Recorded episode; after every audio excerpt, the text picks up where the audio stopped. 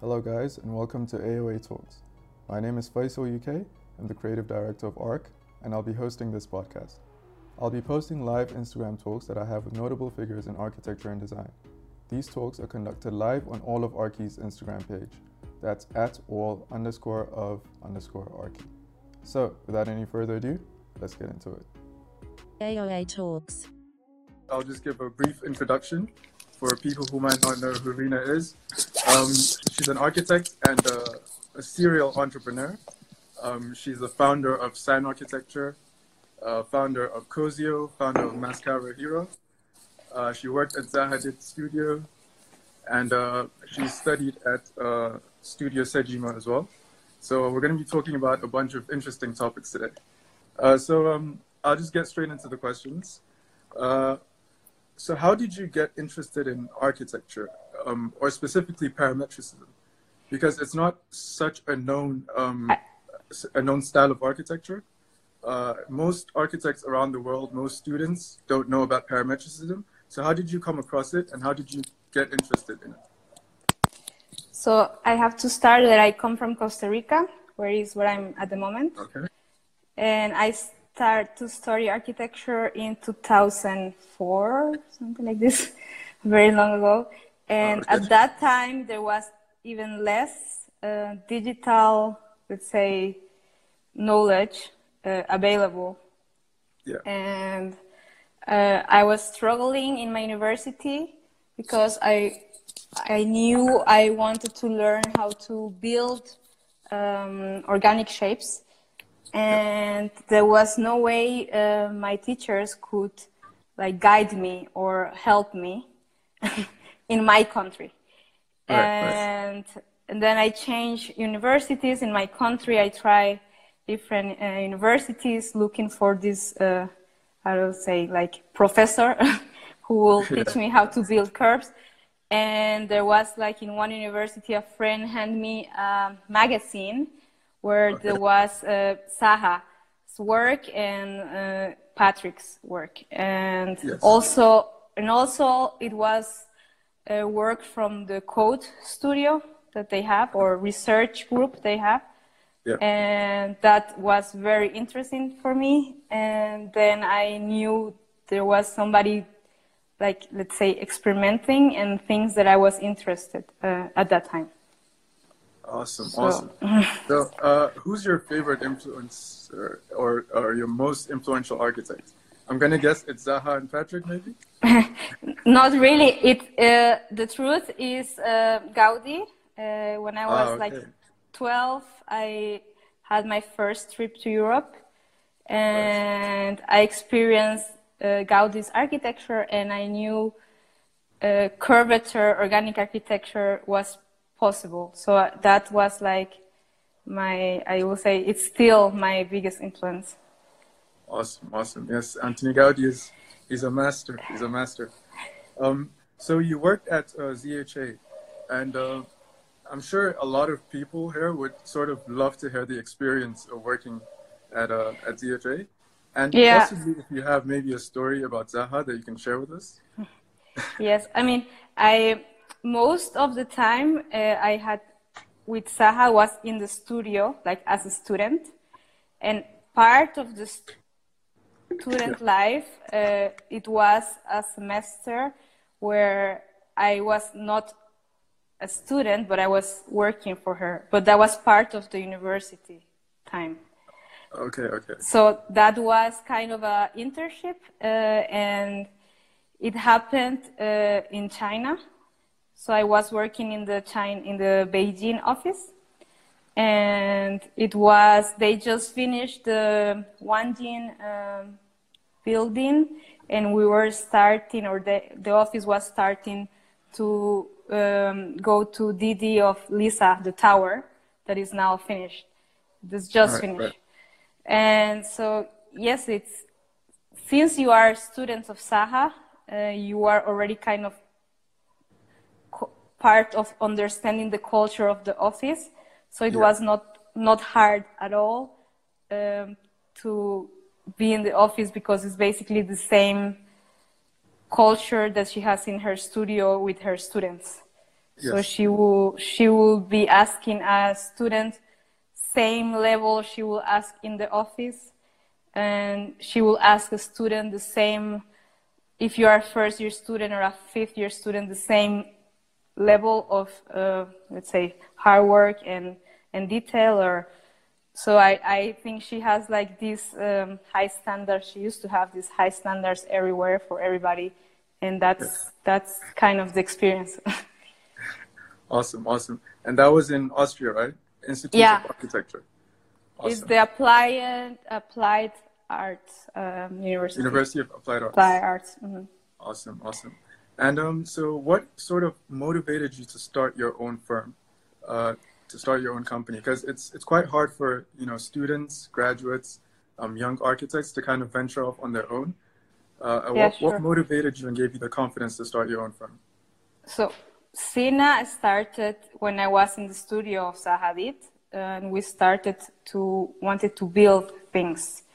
And so Matthias and I, who Matthias is now my husband, and we met in studio Sahad and as students. And I think we both started 2010, and after two years, um, we started with Sina, the name, and it was more to build things.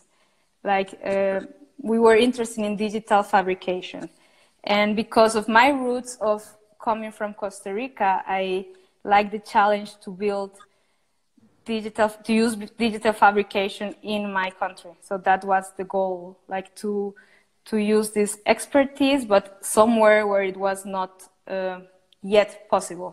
Right? There were not machines, there were no CNC, uh, there were no laser cuts. Uh, maybe a few, two companies doing laser cutting, but for other, um, let's say, fields, and they were not willing to laser cut you uh, some small project and so that was kind of the it was it's never it was never like i want to have my own company it was like i want to build um, things we wanted to build things Awesome, awesome. And did you did you plan to also make this a sort of social media platform when you started? Was this? uh, um, no not at all so it was just um, when i was I, I started using instagram when i went to china for this internship and i thought this is really cool um, content or like let's say uh, things that i'm experiencing and many people in my country the same could never see these things or like like this mega scale of china construction and things like that. So i started posting things of, of that and then i came back to finish my the university and i was very briefly in charge of the social media of the studio Hadid. And i wanted to post like everything. No filter no you know no, no not very curated. Right, just right, like right. what was happening in the back of the studio. And some people didn't like that. So i thought i thought okay i don't need to do it in the official page. I will do it in our page. So i have all the freedom to do what i want Right. And now, now sort of the social media um, culture is more popular now. So, Mm. do you think it's a, do you think it's going to be almost like a necessity within architecture? Do you think it's going to be almost like a, like an extension of the portfolio to have a brand or a presence on so- social media in the future? it depends of your goal and your personality like none of our i have never get a project from social media i, I never Really? get a client from social media so Oh, it's. Okay. I, I if you see all of our communities architects and and the goal of this it was to share and so others could avoid some mistakes or see what's possible to do but it was never really to get clients Right. So it it's has more for it has never worked to get clients it's more for sort of networking and uh, sharing with other uh, professionals as well. Yeah, I, Yeah, I think it, it was just to make more accessible to others what was happening or what we were experiencing. And Sure. I, I, I think if you're an architect and if you make your brand and, and it's you need to know if all your followers are architects that there's not a project coming from there. It's it's it's it could be your new portfolio. It, it's nice to have. I mean, um, Yeah. but it's it's it's not really let's say profitable for work. Okay, and uh, speaking of projects, um, can you just take us through your latest project, the viewing platform in in uh, Austria? yeah, Can you maybe that- tell us a bit a bit about it? That's like a pure digital and uh, exercise uh, we got commission from a producer of wood. I'll just sh- share some pictures of it. Yeah. So there's a. This is like a very, let's say, very traditional facade that you can find in in Austria. The way this facade is designed. So in Right. this in this project, it was more about the materiality. If you can do some, let's say, retake of that um, type of finish, so it doesn't always looks the same, but it and it's it's gonna be published in a magazine, and it's, it was just to show what it could be, kind of some traditional woodwork uh, with a new, let's say, concept or a new possibilities, new geometries. Right. And would you say this is a parametricism, or do you have your own style of architecture that you that you practice? yeah i like i really believe it's, it's not possible to to have styles uh, anymore like it before things were changing so slowly universities were teaching the same and you could Yeah. kind of industries will change in a slower so you could kind of have an epoch style and I think now now I see I had parametric tools that I use uh, for that problem to solve that problem. Right. But you wouldn't classify yourself as a parametricist. Parametricist. you're, you're sort of you sort of have your own approach and style of architecture, but you just use the parametric tools. Yes, that's how I see it. That's how I see Awesome. it. Awesome. And do you think this is sort of where um, architecture in general is headed?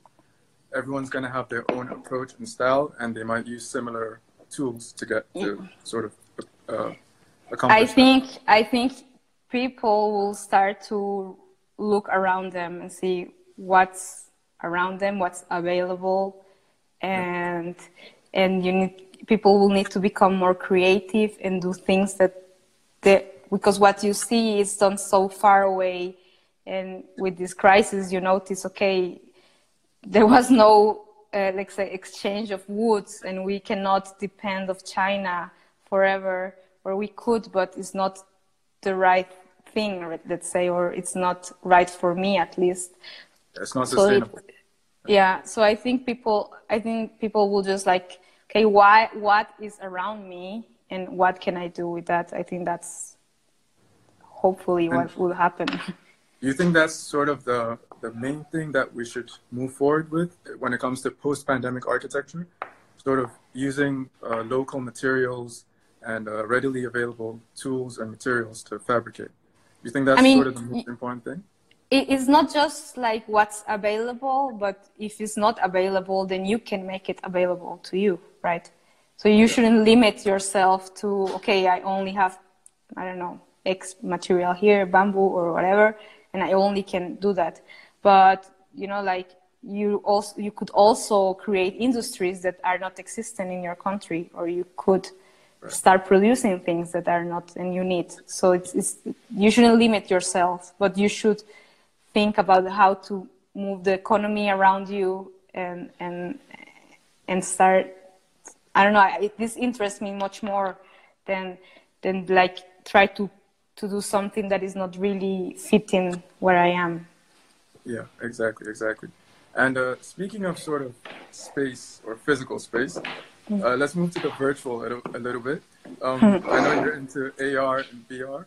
Uh, what are your thoughts on it, the current state of architecture, how it's being used? Uh, what do you think about it?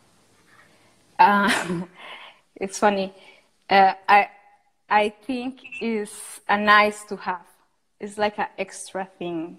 But I I don't.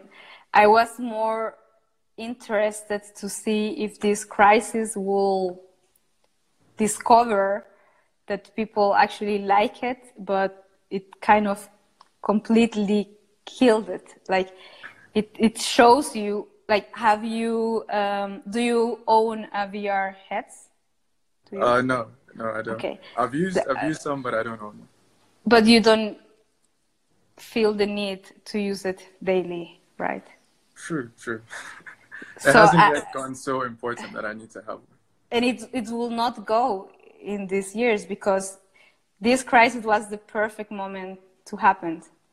Like you're at home, you will need to connect virtually, but still you didn't need a virtual world to connect. You and think maybe then it's it's sort of our job as architects to make that happen because we haven't fully engaged with the VR yet. Do You think we should start sort of designing virtual reality uh, environments where that could happen? instead of having to, you know, Zoom meetings, we can have sort of virtual environments to have those meetings. Do you think that's something that's uh, possible?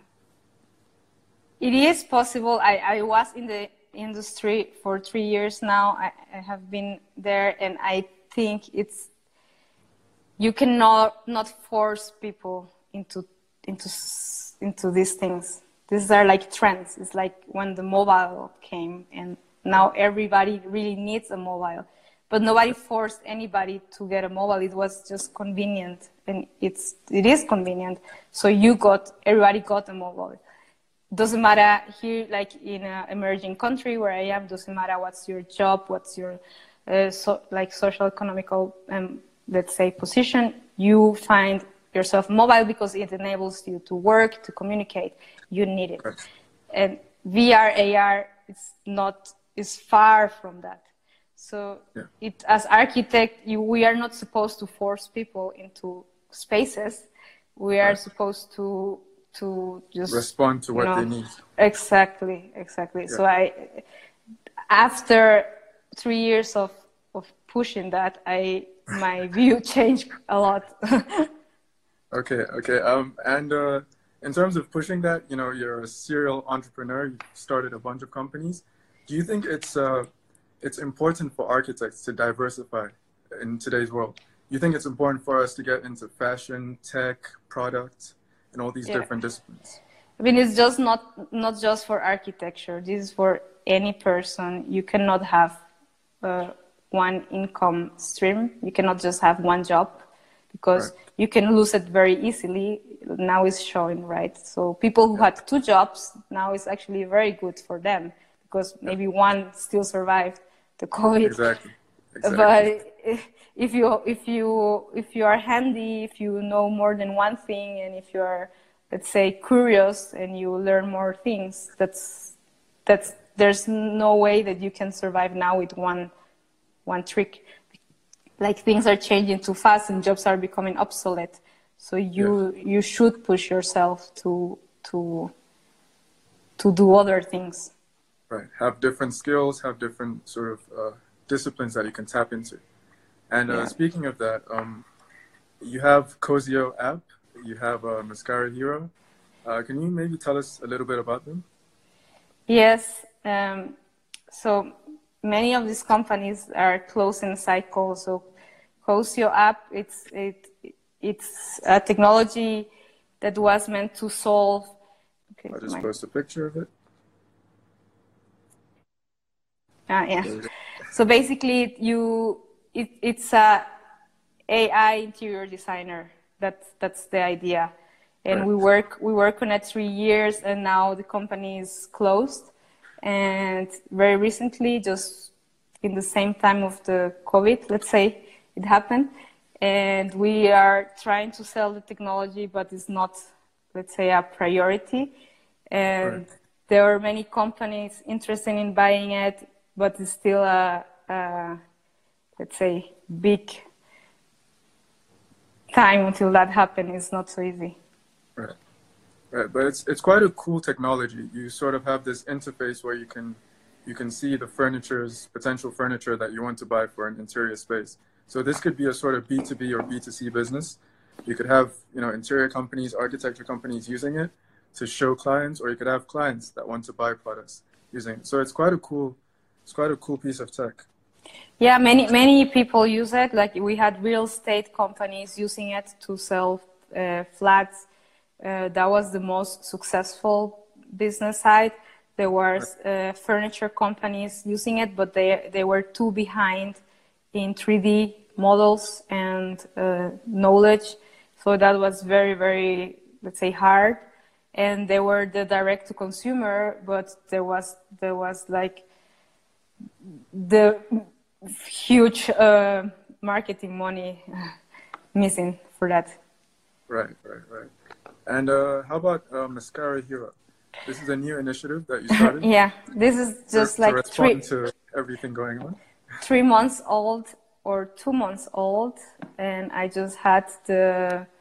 So in Costa Rica, everything started a bit delay compared to Europe or America. So Yeah. it we had the first case, let's say maybe one month after America, and and so we had we see it coming, and I was here for holidays, and then we I just saw okay we will need to have masks. Um, at the beginning, I wanted to import or the machine to produce the the, the um, throwaway masks, and that was not possible because of the long waiting times of sending things from China, the high prices, and at the end, okay, what can I do with what's around me? And then I decided to produce uh, reusable masks, and I had the goal to to sell 1,000 masks, and um, they already passed that goal, and um, Awesome, this is awesome, that's is very exciting. awesome, awesome. That's great. That's great. Um, and uh, in terms of sort of all of this, do you have uh, any advice for students or young architects or sort of fresh graduates uh, that are, you know, going through this this tough time? Yes, yes. Um, let's let me see what's useful to say. Uh, I think you you cannot force yourself to something you don't like. Really, if you are not so good at something, just try something else, and you need to be you need to find it easy to have like a let's say competitive uh, edge compared to your competitor. So basically if you feel you're going to start something it should be because you are very good at that right? I, I feel and sometimes you force yourself you want to do this. It's very hard to be something you cannot see. Like that's why i really like to let's say admire you see people and but in many fields. And it's very hard for you not to try to follow them but you know like in architecture i feel that these mega star architects are very hard to to follow because they they got there when they were six, 60 years old and you're like okay i just finished university. What do i do now till 60 so it's useful. Exactly, exactly. and I think I think you need to rethink what's your what's the new dream of an architect because the world is quite different and to have this mega office with thousand employees is really not it shouldn't be the dream or I cannot tell people what to dream but it's not my dream. I, it's not realistic to the world you know? So you Everyone should really. Yeah. yeah and and and it might you might not even enjoy it right? Because it's not easy to have so many employees and you should really if if you really admire these architects it's, it's amazing but you should really obsess in that right? You should really obsess in your own path and what you could discover because they got there because they followed their own uniqueness. And so you should try you should try things. And, and my only advice is will be not to wait for anybody to give you permission or like people are like ah, i'm waiting this person to help me or i will do it with this other person and that's uh, that never works you need to do it by yourself like Yeah, absolutely. Absolutely. That's great advice. Thank you so much. Um, so we have one question from Ark, a fan question. Um, this is from Abdullah Yusuf, and he's asking, what should we be concerned about the most and least when designing parametric architecture?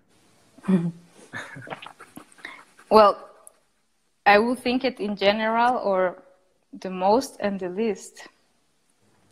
Um, you shouldn't be concerned that you don't know how is it going to look at the end.